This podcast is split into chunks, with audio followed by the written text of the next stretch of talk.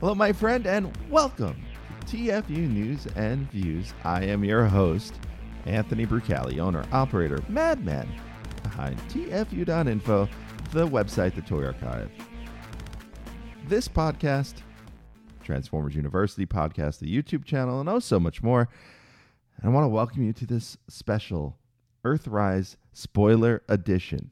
Now, if you heard our last episode, I did my non spoiler thoughts. It covered anything that was mentioned in the trailers for Earthrise that have dropped on YouTube, um, but it did not include any specific spoilers, uh, partially due to the news embargo from my friends at Netflix, who uh, allowed me to watch the series a little bit early, and uh, partially because uh, I wanted you to go and watch it. So I'm going to assume from here on out that you've gone and watched Transformers Earthrise. Now, if you haven't, I'm going to give you a couple seconds to punch out, but I do recommend that you go back, episode 41, the episode right before this one, and give it a listen. And uh, there's there's no spoilers that aren't in the trailer, as I mentioned before, and it should uh, give you an idea of what you are in for. But unlike last time where I went, oh, about 10 minutes, we're kind of recapping my thoughts on Siege. We're not going to do that. We're going to get right into things. So here we go. We're going to start our spoilers right now in five, four, three. You better punch out. Two, one. All right. It is spoiler time. And I'm going to give you my overall thoughts first on this series, real quick.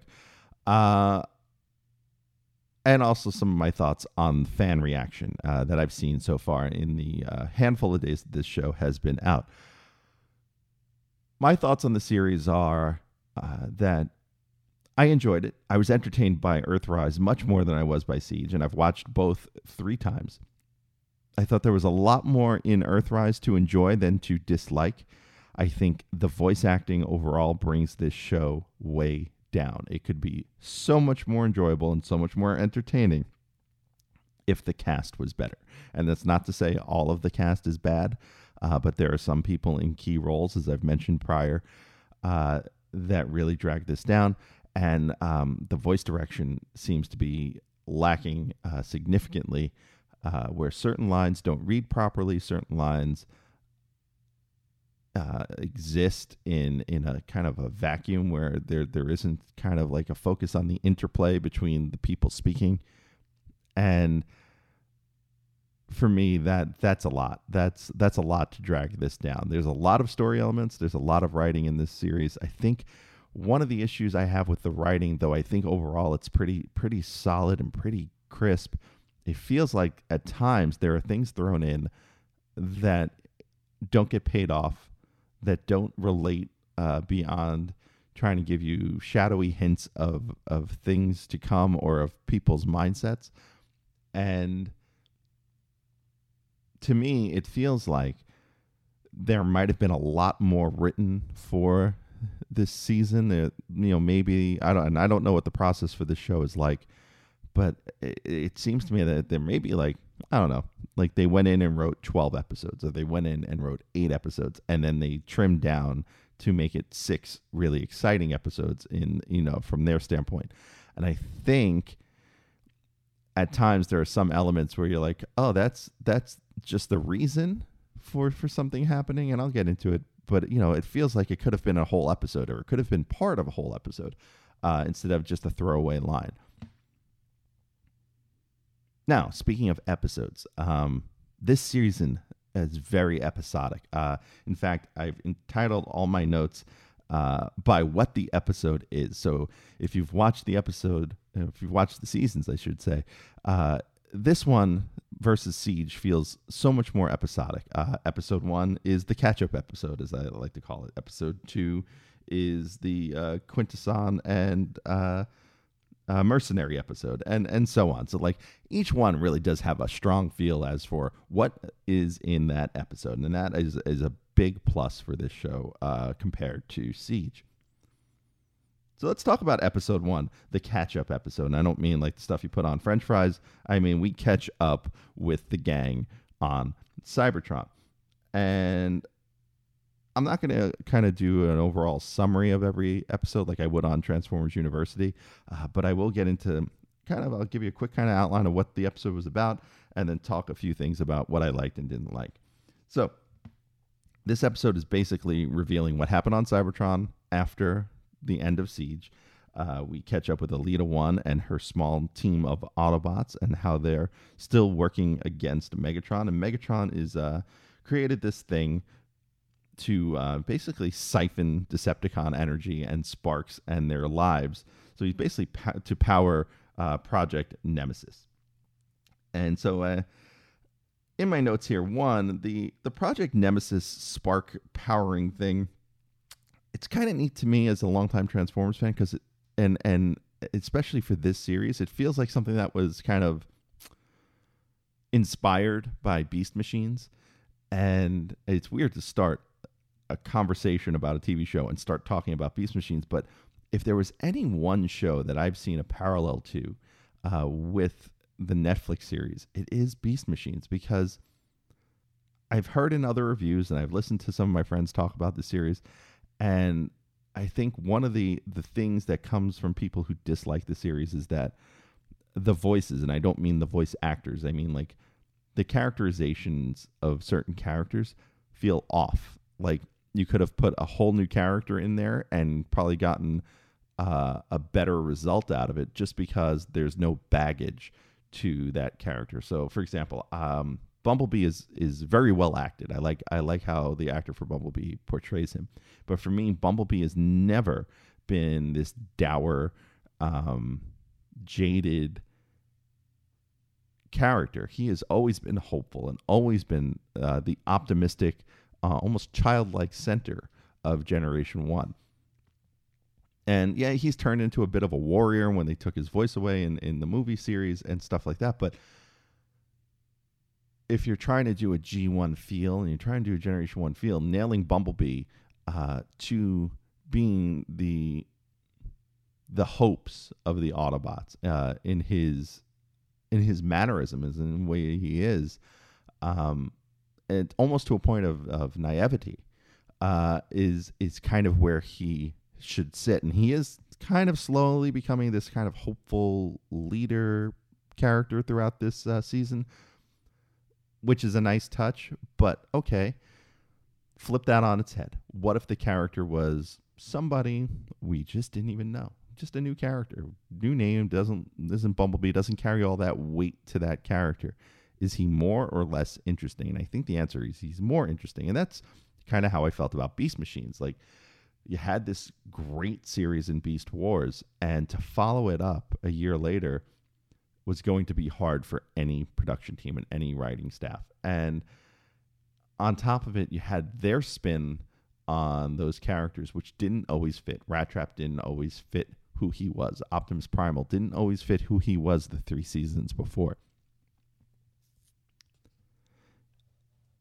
And so for me, those kinds of things are where you're like, you know, Beast Machine's a lot better if you just imagine all the characters as a new team of Maximals. And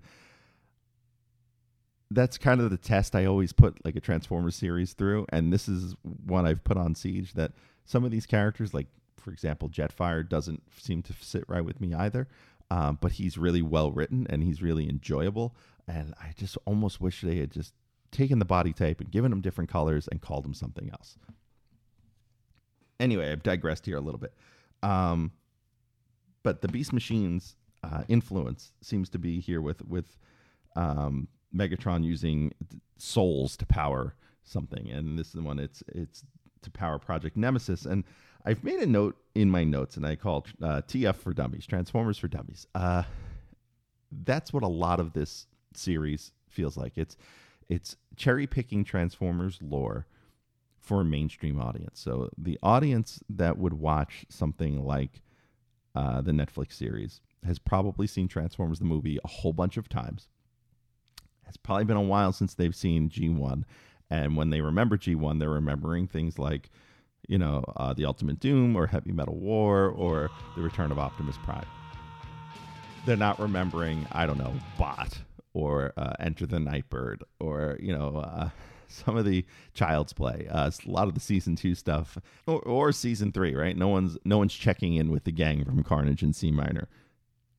So I call this TF for Dummies because it's it's it's certainly pulled a lot of things from a lot of different facets of the Transformers fandom and Transformers history uh, in in the mythology there.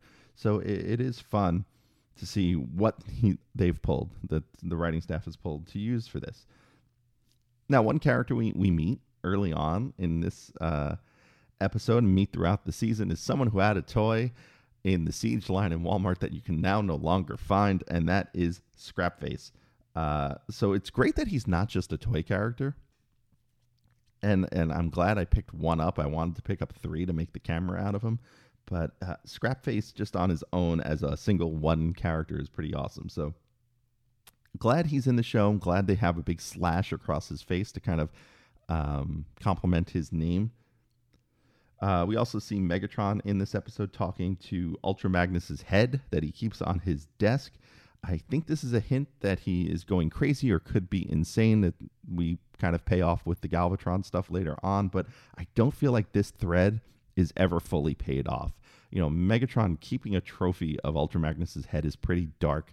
Uh, it reminded me very much of like uh, the governor in The Walking Dead, and to have that there and have him talking to Ultra Magnus for part of uh, an episode, I think maybe a little bit in the second episode, um, and then never doing anything with it, and having anyone address it um, is one of the things where I go, you know, I think they wrote more and then cut a lot out and then cut everything out all the time. But this is one of the problems that plagues this series. Um, so the you know the writing, I always say the writing is solid. I don't know if the writing is focused though. Uh, sometimes things seem to be all over the place, and this is an example of that. Now, also in this episode, we have a neat uh, cameo by Steeljaw and uh, his ultimate death as well. And speaking of deaths, uh, we get Hotlink killed for the first time this season in this episode. And um, I found that like Hotlink, the the toy character, which is this purple seeker to kind of take the place of Skywarp, who died in the first season. Hotlink is kind of the waspinator of this series. Uh, he or she, because uh, it's gotten both pronouns, uh, gets killed a lot. We also get another new character in this episode, and one that I'm absolutely uh, fascinated with, and that is Shamble, the Decepticon running, uh, was that Sector 12. Uh, he is just basically a, a, reskin of the Refraktor model with a uh, bum leg. Uh, the name Shamble is is brilliant. It's it's how he walks. Right? He's he's got a bad leg. He lives in this dump with a bunch of injured, injured Decepticons, so he is in shambles. Um, very, very well done by the writing team there. Uh, great voice by uh, Frank Todaro, who also voices Starscream. One of the really big highlights of this series is uh, Frank's acting in here.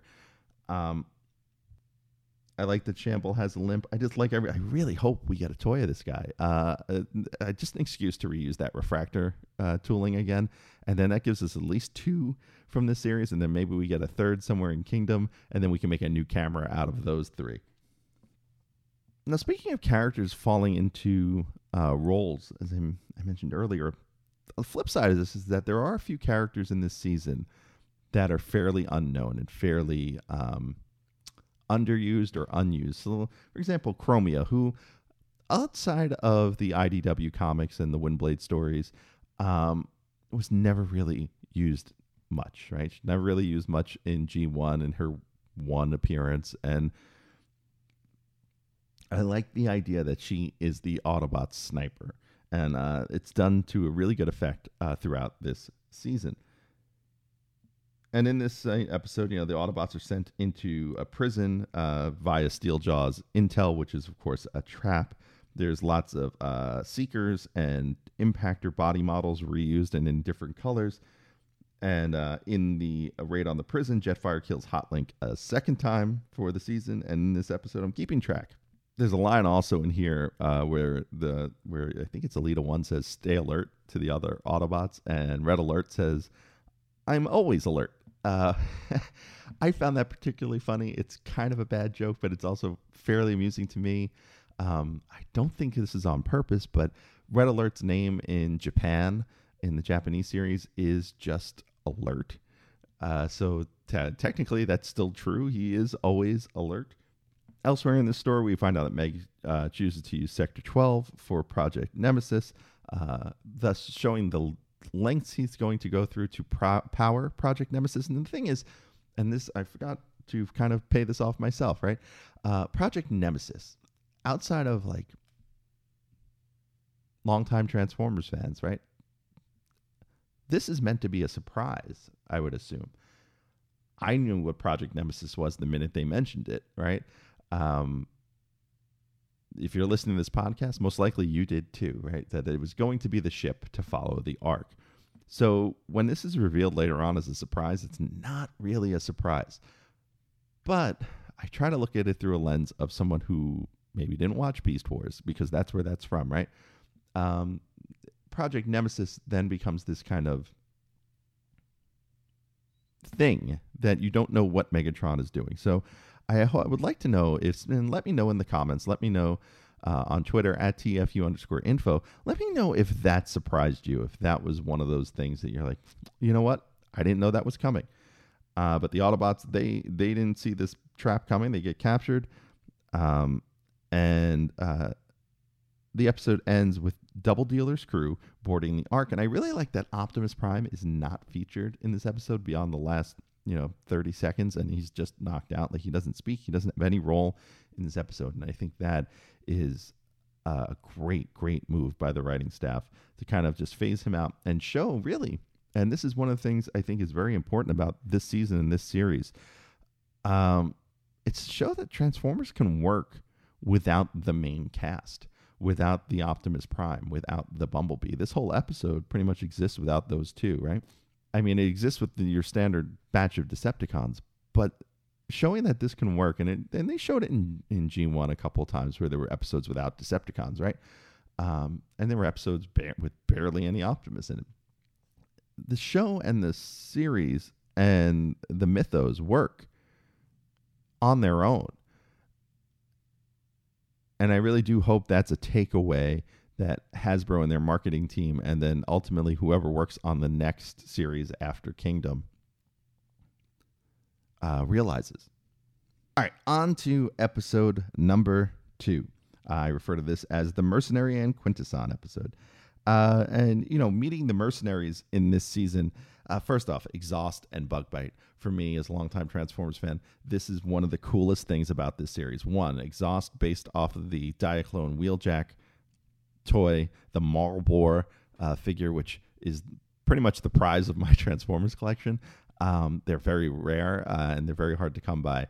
But uh, it's one of the neatest, like weird things that that exists in Transformers. Right? It is a toy that turns into a car that essentially looks like a pack of cigarettes, which you would no way be able to do uh, in any point in the last I don't know thirty years. And then Bug Bite being the first GoBot to appear in a Transformers cartoon. Quick story behind that, if you don't already know the the backstory there. Um, Bugbite was part of the GoBots line, turned to a yellow Volkswagen. Hasbro eventually bought Tonka, so part of the intellectual rights kind of exists as part of Hasbro's thing. Uh, and when eHobby, a Japanese company, was doing a lot of these reissues of G1 toys in the early 2000s, they did a mini bot set of, of Bumblebee and a handful of others uh, as a reissue, and then took that set and did uh, colors that were uh, microchange influenced for some, and then d- did the rest in kind of GoBots influenced colors and made all the characters in uh, various pieces of their fiction uh, GoBots characters, including a white Bumblebee toy that was now a Decepticon named Bugbite. And uh, eventually, the Transformers um, convention, BotCon, would run with this and include that in the story and even do a, a Bugbite a toy uh, as a convention exclusive one year, and now it has made its way into an actual show. So that is pretty cool that we have a former GoBot as part of a Transformers series. Now, as cool as that is, we're also going to talk about how ridiculous the mercenary faction is. Uh, the fact that they wear a mercenary symbol to say that they uh, don't belong to a faction makes them part of a faction. It's kind of it's kind of like, well, why do you need the symbol then? Um, you know, I was looking in my uh, Facebook memories the other day uh, about a joke I made uh, that I, I I saw a book on atheism, and it was 165 pages, and I was wondering how it wasn't just you know a title page and 164 blank pages. Uh, and that's not to knock atheism, but just like, okay, you don't believe in anything, then that's you need 165 pages to say that. It's the same thing with this mercenaries uh, faction. Like, okay, you don't belong to a faction. Why do you have a symbol then? So that concept uh, just it, it rubs me the wrong way. Now we do head back to Cybertron for a little bit of this story. We we uh, have these really cool conversations between Megatron and Elita One. Um, we kind of get a little more proof that Megatron is going crazy. Uh, and Elita One's character is really, really fun in this series. She is basically the moral compass uh, of the Autobots on Cybertron. And her development as a character, as a leader, is pretty cool. Uh, it's only brought down a bit by the voice acting, which has a lot of exhausted mom energy to it, uh, as one of my friends uh, online mentioned to me. Uh, yeah, that's pretty much the way I can characterize that voice acting. It's exhausted mom. Elita is exhausted mom all the time. Now we find out here that Double Dealer's ship is uh, named the Fortune. It took me three watches to realize that's what they were talking about because Double Dealer sends them away. Uh, he sends the cone heads away basically and says, "With the Fortune, uh, you guys leave with the Fortune," which I just thought was the money they were being paid, uh, not the name of the ship. And again, this goes to voice acting and voice directing. There's got to be a way to perform that line so that it's clear we know what they're talking about because the words the fortune aren't written on the side of the ship, right? That's one of those things that that seems to happen a couple of times throughout this series. There's also a good mention of uh, Cha'ar and um, again, kind of fan servicey in a, in a way. And then we have Bugbite uh, disliking Bumblebee, uh, calling him the ugly one uh, twice, I think, in this episode. And then later the Quintesson will call him it as well. That really works for me. Uh, Bumble, the the fact that they're the exact same body type but just slightly different colors, um, that that really does play well for the comedy in this series.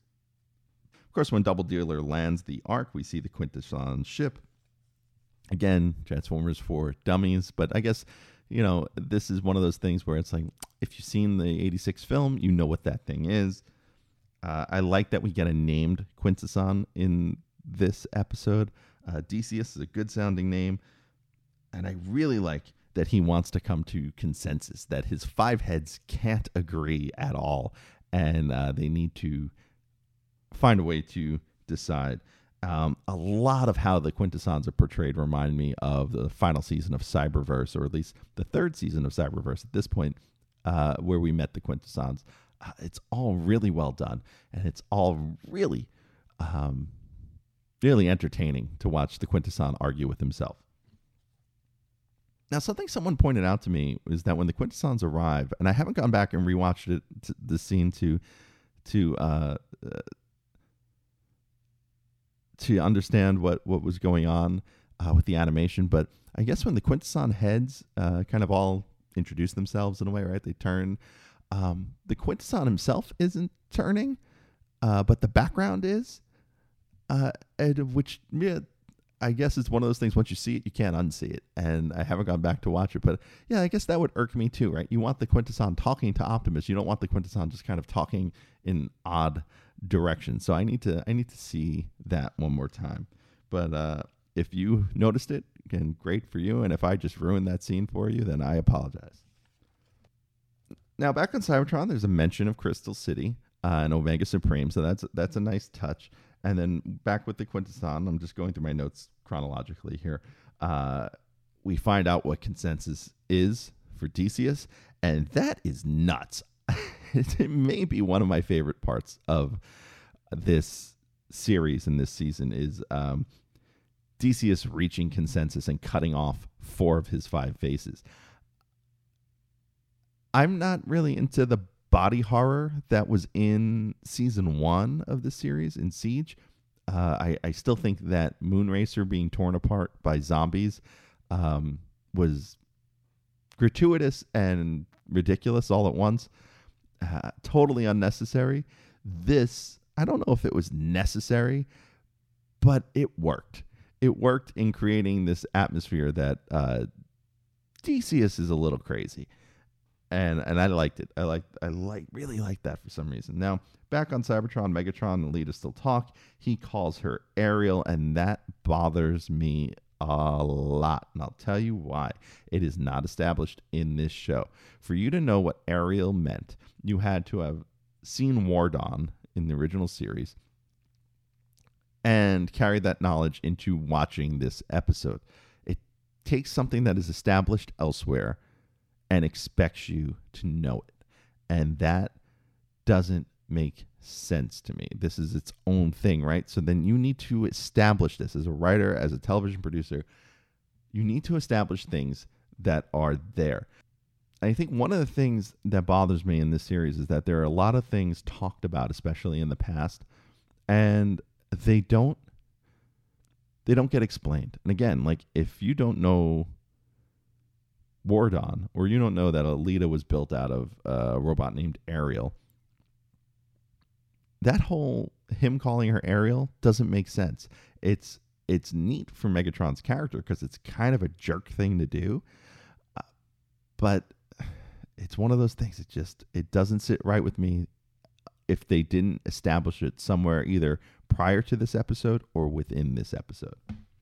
Now the Autobots they're about to be executing. We get Scrapface paid off because he comes here to save the Autobots because they helped him earlier, and uh, eventually the Autobots escape with a little bit of help from Skytread.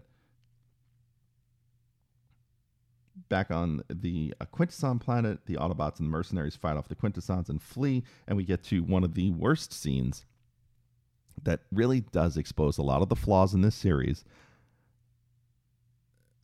as the Autobots try to escape, Optimus yells, Autobots, transform and roll out. And only Optimus, Sideswipe, and Hound are shown in vehicle mode. Everyone else is either running or riding Optimus. The budgetary constraints on this show are what ruin this show. Uh, and I'm not saying it's a bad show because it's it's it's got its it's got its good points. If you've heard me say for the last I don't know half hour, right? The budgetary constraints on the voice acting and the voice directing is a problem.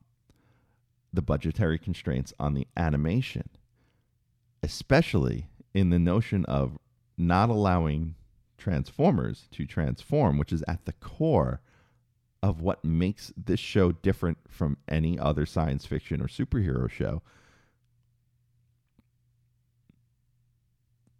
That's bad. That's something that really does need to be addressed either in the next season or in a future series. You have to allow for the gimmick, for the play pattern for the toys, and for the reason that makes this whole series what it is, it's in the name.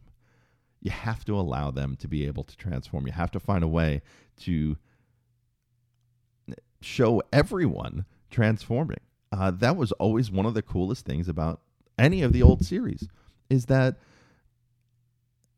there was always like this dramatic like transformation sequence. Cutaway cutaway cutaway cutaway.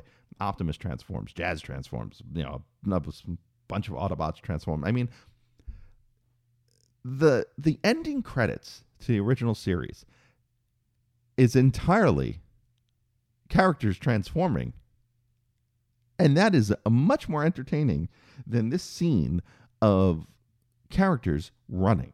And again, to parallel it to Beast Machines, the knock on Beast Machines in the first season was they don't transform. There was a flash of light, and they'd show up in their alternate mode. And they didn't know how to transform in the first season. They had to refigure it out. So they spent most of the first season running. And it was always like, oh, here's another episode. Maximals are running. Uh, the reason people like Beast Machines, and I'm one who does like that series, is it gets better in season two. But to take away the, the transforming element is ridiculous. And that's a knock not on the writing staff and not on the producers of the show. That's a knock on Hasbro for not funding this show in a way that allows them to sell the thing that they're trying to sell. And this episode, we'll get back onto it. My diatribe's done. This episode ends with the uh, Nemesis being revealed. Again, Transformers for Dummies, right? Uh, here is our our basic reveal of this big piece of Transformers lore, and uh, again, that goes back to Beast Wars where it was named, and that is where uh, we meet the Nemesis. Episode three, I refer to this as the Scorponok episode, right? Uh, we find out at the beginning, Bumblebee chooses a side. That is really well done. He finally has his his badge, and that's really cool we find out there is something in the Nebulon system.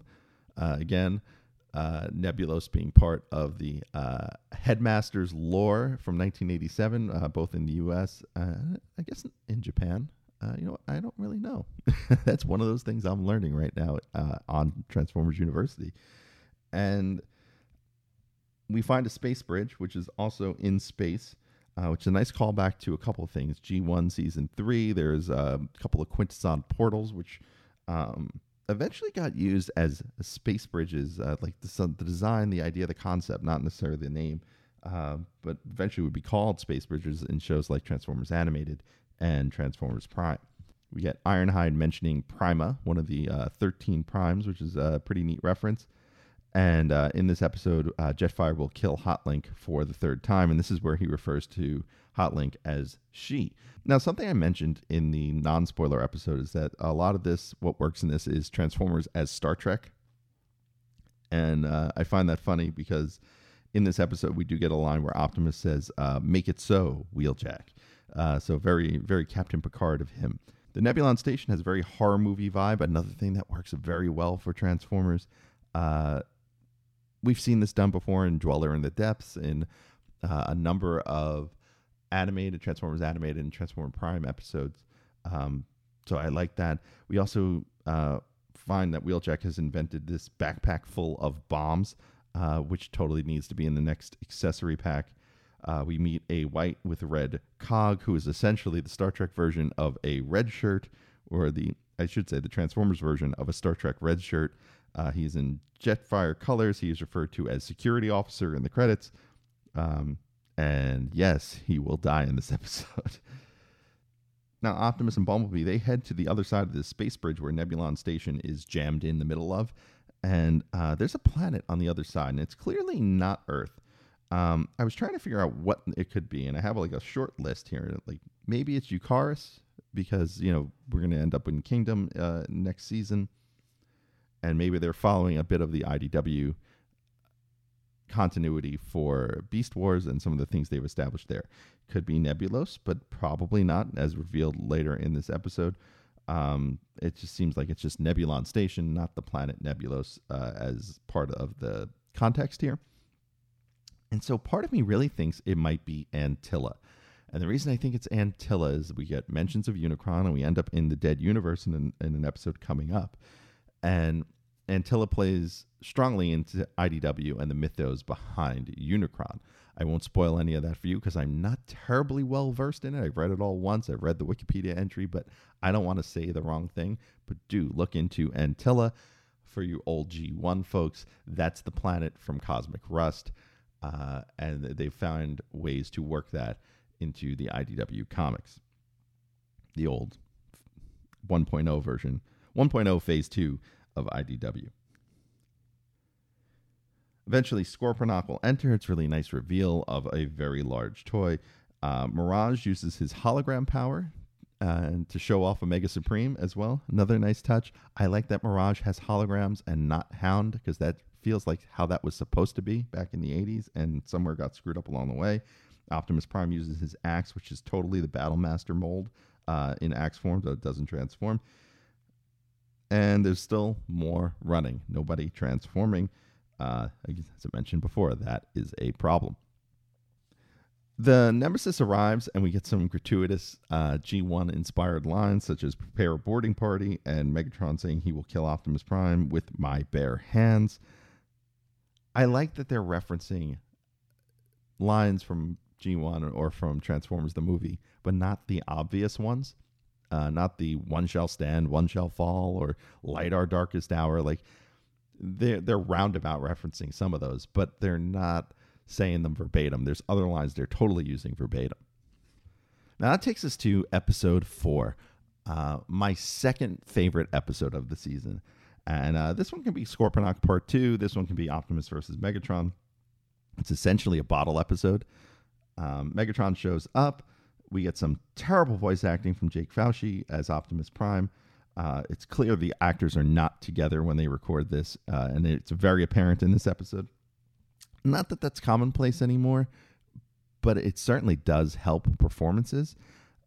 And you know, okay, I get it. In in COVID world, it, this is probably not going to happen. But it, Jake Foushee's acting uh, is really, really laid bare here. And if you look at his IMDb entry, I know some some folks I've had conversations with have defended um, that he's not allowed to do something outside of an Optimus impression. He doesn't have many acting roles that aren't Optimus Prime. I much rather they hire an actor who can act and not impersonate Peter Cullen than have someone who is impersonating Peter Cullen and is not that good of an actor.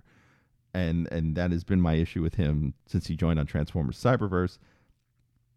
And that is my issue now. Uh, there are plenty of good actors out there. Get a good actor that doesn't sound like Peter Cullen. I don't care. And that that goes to the voice problem again on the show uh, and we're probably going to keep circling back to this, is that there are times where they choose to make the characters sound like G1 characters Prime, Starscream, Wheeljack, Soundwave. And there are times where they don't and it doesn't work.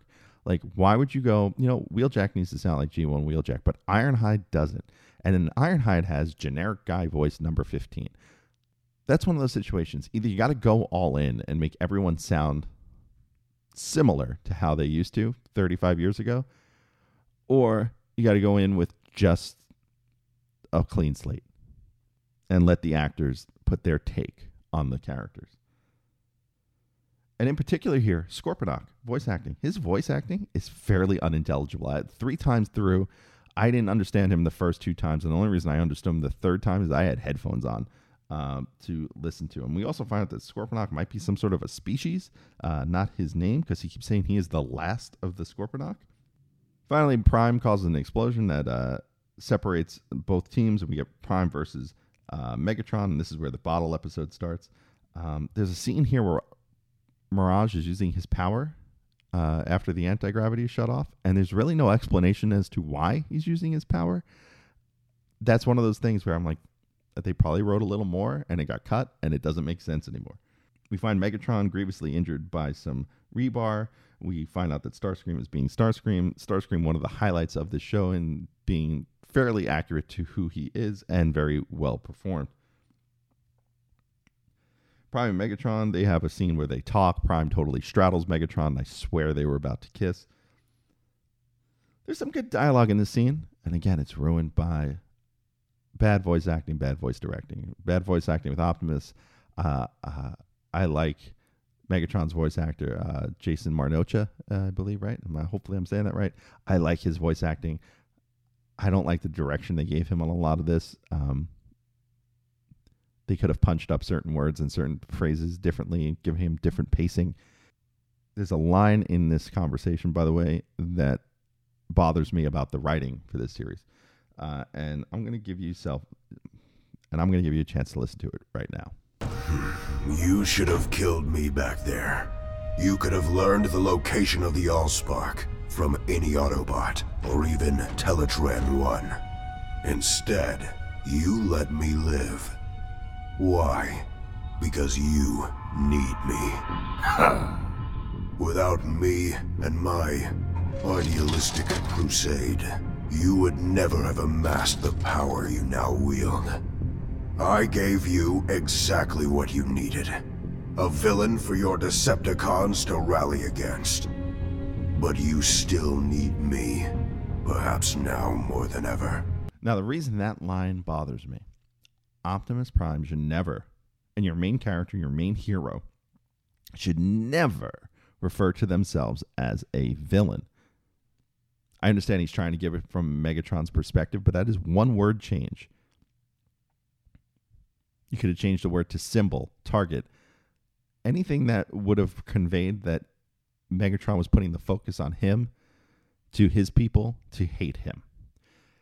Villain means that Optimus believes that he is partially wrong.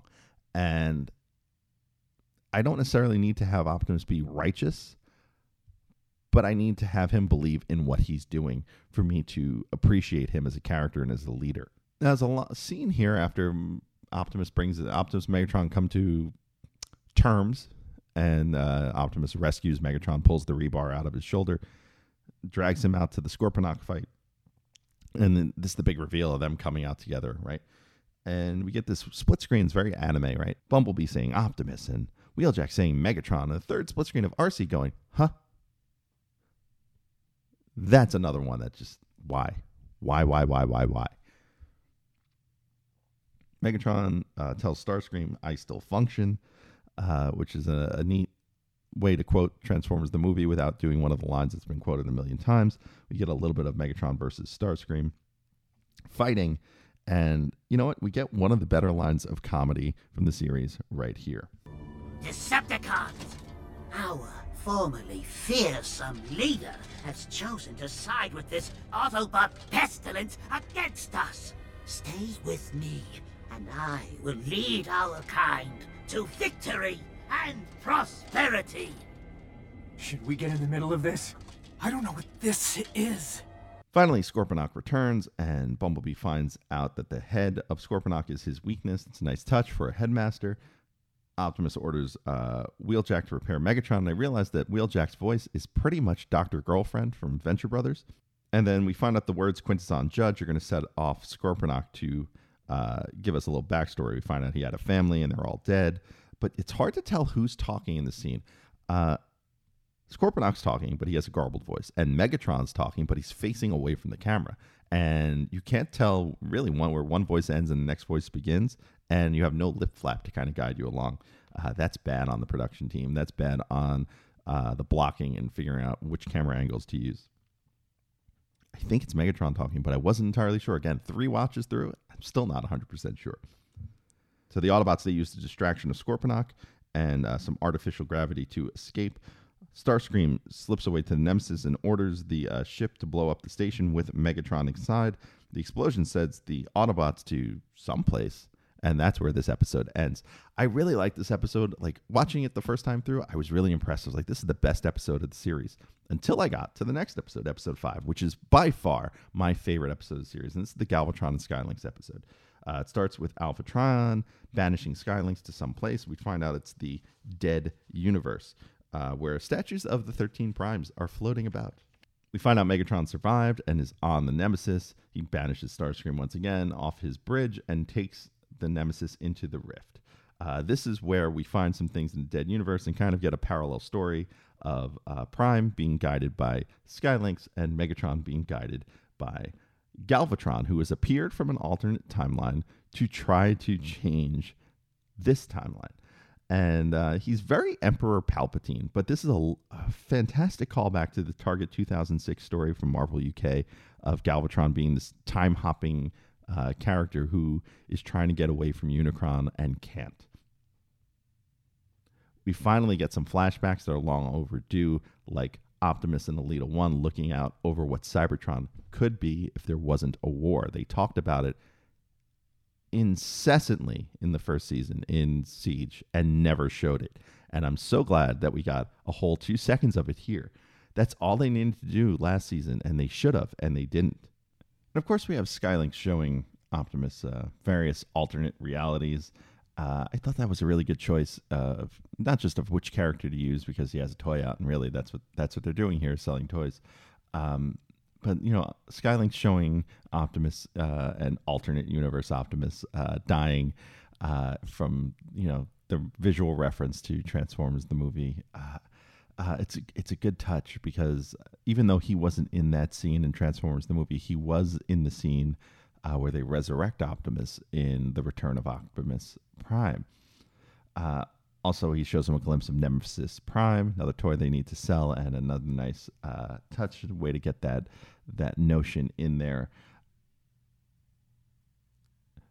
On the flip side, when Galvatron is talking uh, to Megatron and they were having flashbacks and alternate universe things here, he does say, uh, "You will kill Optimus Prime and take the Matrix for yourself." Another line ripped right out of Transformers the movie. Uh, the mention of the pit, which is like the gladiator pit. Uh, uh, and and where Megatron kind of rose out of is an interesting use of the phrase because the pit originated in Beast Wars as kind of as kind of a place where the Predacons were born. Uh, it was kind of meant to be kind of like a hell that they were forged out of, and so hearing the term "the pit" in this context is a a nice twist of the phrase. We also see a very silvery chrome Megatron fighting a same chrome impactor. Uh, another nice idea for some sort of weird toy set would be those. Uh, Galvatron mentions that he's a slave to his timeline. I love that touch. I love that uh, it's kind of a, a, sideways callback to Target 2006, and that, that this Galvatron might be that Galvatron. Also, uh, Galvatron's entrance uh, was spot on. Uh, he also uh, Galvatine, Emperor Galvatine, as I've uh, come to call him, does does tell Megatron to focus his hatred and his rage. And as you know, hmm, fear leads to anger, anger leads to hate, and hate leads to suffering. and that hate is uh, visually represented in red, which is a nice callback to the hate plague, also from the return of Optimus Prime. And, you know, one thing I was wondering here is that they're inside kind of a black hole, and Megatron is drawing this power that he will eventually fire out of his fusion cannon. And, you know, it's one of those powers that's only been barely touched upon in Transformers fiction is that Megatron's fusion cannon is supposed to be able to access power from a black hole. Um, and it's been done a little bit in the Marvel UK comics uh, in, in the 80s, and it was mentioned on his tech spec, but it wasn't really, really explored. And I'm wondering if this is the source of that power, and if it is, well done by the writing team to kind of flesh out that little bit of Transformers mythology. And in, in this uh, ensuing uh, blast from Megatron, Skylynx sacrifices himself to save the Autobots. Uh, Unicron calls back Galvatron, and Unicron gets his one line in the entire series. And on his way out, Galvatron gives Megatron uh, what looks like and uh, the golden disc from uh, Beast Wars, and uh, by far my favorite moment of the series. Uh, and this was by far my favorite episode of the series. I love that they delved into uh, the dead universe as an aspect in a cartoon. Again, something right out of the IDW comics. Uh, I love that the, golden disc is going to be a thing heading into Kingdom and a way to tie that into Beast Wars, and that they're going more with a, a cartoon focused uh, background for the Beast Wars characters as opposed to the Eucharis IDW background or the Liege Maximo background for the Beast Wars characters. Uh, this is such a better way to do it and, and such a more fitting way to do it. And, and it, this episode has me psyched for Kingdom.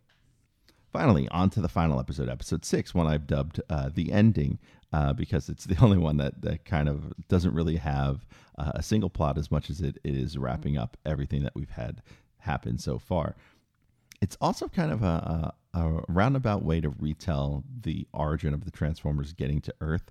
Uh, you know, more than meets the eye, part one from Generation One, the original first episode. Uh, there's a, a couple weird callbacks here also to the Michael Bay films, uh, either visually or in some of the lines. For example, uh, Optimus Prime asking Megatron for forgiveness, um, at least to me, harken back to something from uh, the Last Knight trailer where he does ask Bumblebee for forgiveness. Um, I, I don't know if this is truly in character. Again, I am not one that likes an Optimus that is full of self doubt. Um, I prefer my Optimus to be kind of um, more of a father figure and more of a, a, a, leader and not one who is afraid, even early on like this. I like the idea of Optimus generally being decisive, and, and this one uh, isn't. Uh, and and that's my problem with John Barber's uh, Optimus Prime from the IDW books as well. Um, I rather he be decisive and resentful um, or remorseful of his actions, uh, as opposed to being indecisive and afraid to take action. And uh, this falls into the latter, unfortunately. Uh, Double Dealer arrives, uh, which is a neat, uh, you know, way to bring him back into the series. And we hear via Starscream that uh, there was a deal in place from Double Dealer and Megatron. Uh, again, it's so benign by the actors uh, to not punch this up as part of uh, being a major plot point. Um, and it, it, kind of uh, wrecks the reveal. And that's not necessarily on the actor, but again, on the voice director knowing what the script needs and what the actors need to uh, punch up and and accentuate in the script because they're acting kind of in a void. Back on Cybertron, Elita 1, with her exhausted mom energy, finds out that Double Dealer has Optimus Prime, and uh, a fight ensues with Shockwave, who now has uh, an invisibility power. It's also revealed that Shockwave is using Project Nemesis to power himself up.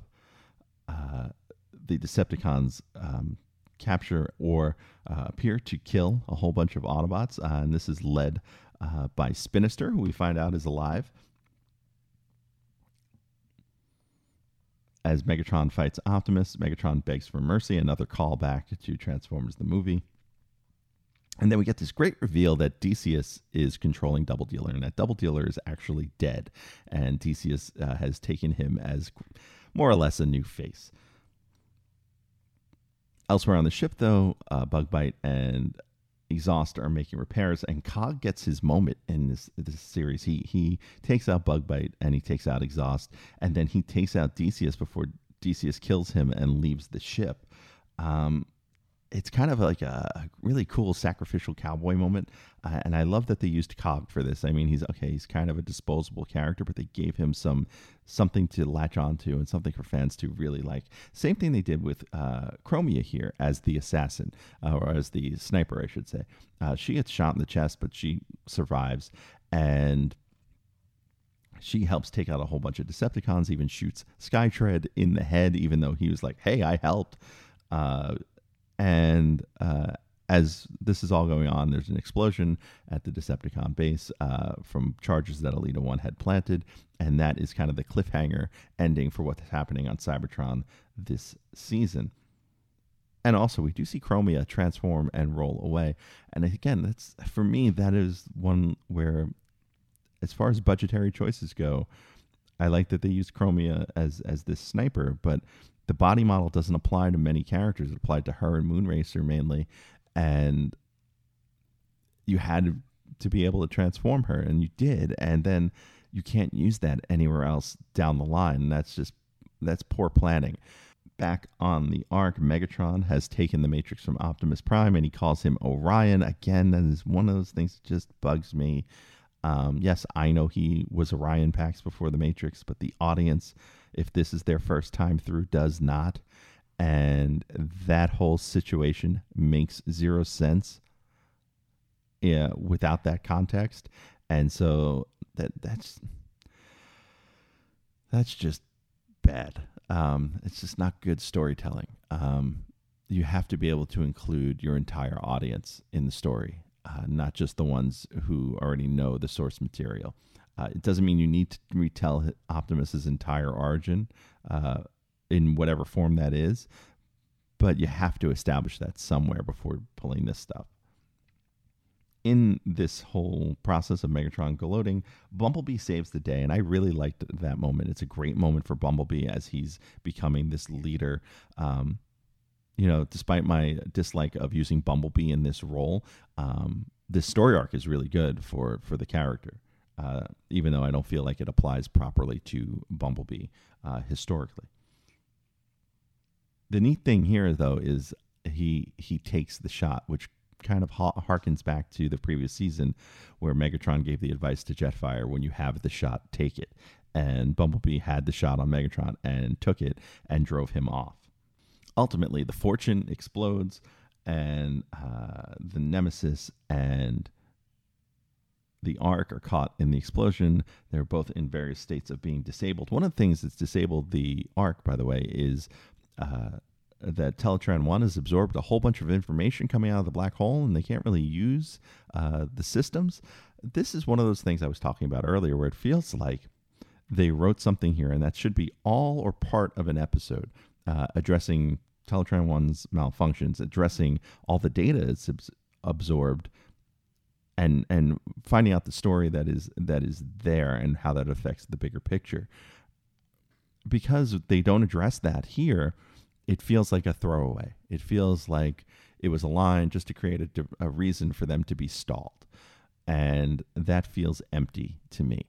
Um, there, there, there are simpler ways to create the notion that that the ship is stalled, um, and those are perfect. That's a perfectly fine way to do things. Uh, but if you're going to go through the trouble of, of, creating this reason, then you've got to pay that off, and they didn't do that here again. So the ships crash to Earth. The visual is very similar to the Autobots coming to Earth in the Michael Bay film of 2007, uh, which is again a nice, nice visual touch, um, a nice callback for people who are a little less familiar with the franchise but may have seen the Bay films, and and in addition to whatever you know they have seen from from G1. Uh, and finally, we get a little bit of a teaser for Kingdom, and this this was fantastic. I was super excited. Uh, you know, hopped out of my chair uh, watching it at like one in the morning by myself in the living room. Um, one, they used Dinobot, the character. Uh, if you're not familiar with Beast Wars, there is a, a very important character in the series named Dinobot uh, uh, as the one who sees what's going on, and his eye flips back, and you see the Ark uh, in the reflection. And Dinobot's kind of the one who solves a lot of the mystery that is represented in Beast Wars, and I really hope they continue that in Kingdom. Now, that pretty much wraps up this series. I think overall, as I've said before, I think the series is very enjoyable. I've watched it three times now. It is much more enjoyable and much more tolerable if you use Netflix's um, speed up feature and watch it at one and a half speed or one and a quarter speed. Uh, it does help the slow vo- vocal delivery. Um, doesn't you know erase all of the problems uh, that are in the show, but it does help make it a little more tolerable to watch in terms of the voices. I think the biggest biggest thing that has failed this show, and it's not on the writers or the production staff, uh, it's on the budget, uh, the voice acting and the voice um, directing being one of those things. The second thing being the lack of transforming, as I mentioned earlier. You know, I was thinking about this a little bit more. So, my daughter, who's two, there's a show she watches uh, called ABC Galaxy, and they sing this song about how uh, they cover all of the letters from A to Z. And I have this little headcanon gag in my head that uh, um, that they changed the lyrics to the song, and it's all the letters from A to C. Uh, because of budget cuts, so they can only cover uh, three letters, and and it's just one of those things I amuse myself with. But that is what this feels like when it comes to the transformation aspect of the show. Um, they didn't have the budget to do everyone, and it really shows and it's really created a flaw for something that needs to really revolve around that concept.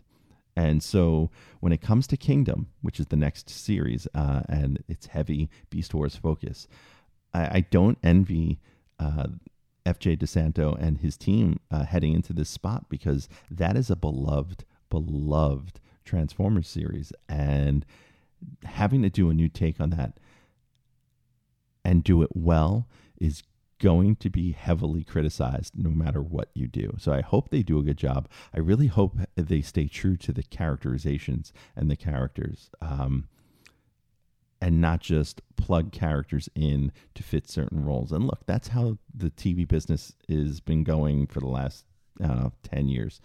Uh, take a show like Game of Thrones or a show like The Walking Dead those two shows, they're telling stories people already know and really appreciate. But what they do is they swap characters in and out of situations and roles that they had previously been in to maintain surprises.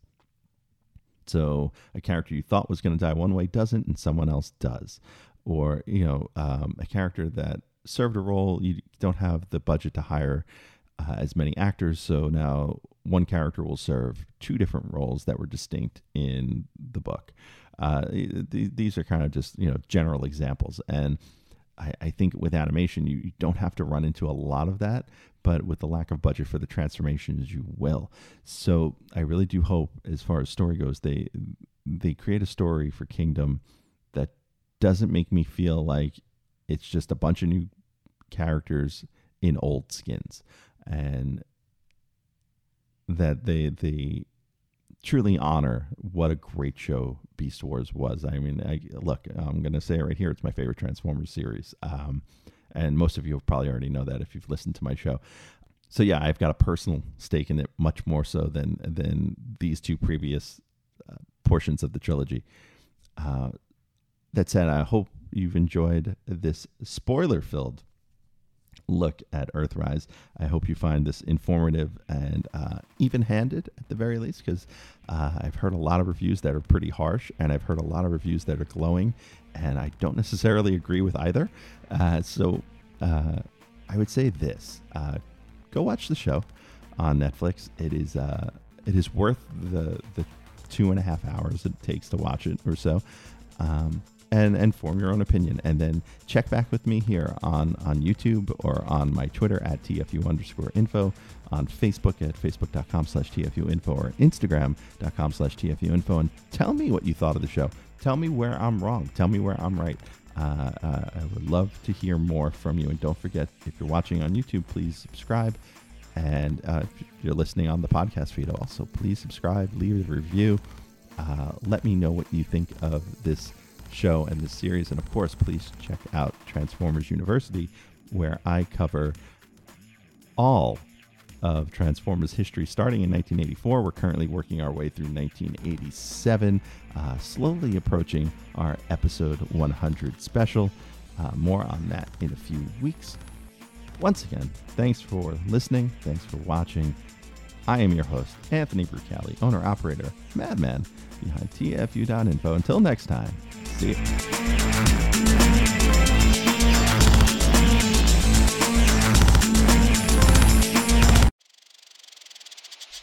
Hey, want to help out this podcast or the website tfu.info? There's a number of ways you can do it. Let me tell you how. You can help us directly by joining our Patreon and enrolling as a student at Transformers University. There, you'll get early access to the podcast as well as exclusive behind the scenes peeks and perks for as little as $1 a month. Sign up is quick and easy. Just swing on by to www.patreon.com slash tfuinfo. Another way you can help us is by using our Amazon link, www.tfu.info slash Amazon. Type that into your browser whenever you want to shop at Amazon, and a portion of what you spend will be contributed back to us. It's that easy. Finally, you don't become the world's longest running transforming toy archive without some help from other fans. We're always on the hunt for photos of figures and accessories we're missing from our pages. If you'd like to contribute, go to tfu.info slash help for a list of what we need or send an email to info at tfu.info. tfu.info, the Alpha Trion and Omega Prime of transforming toys. Now, back to the show.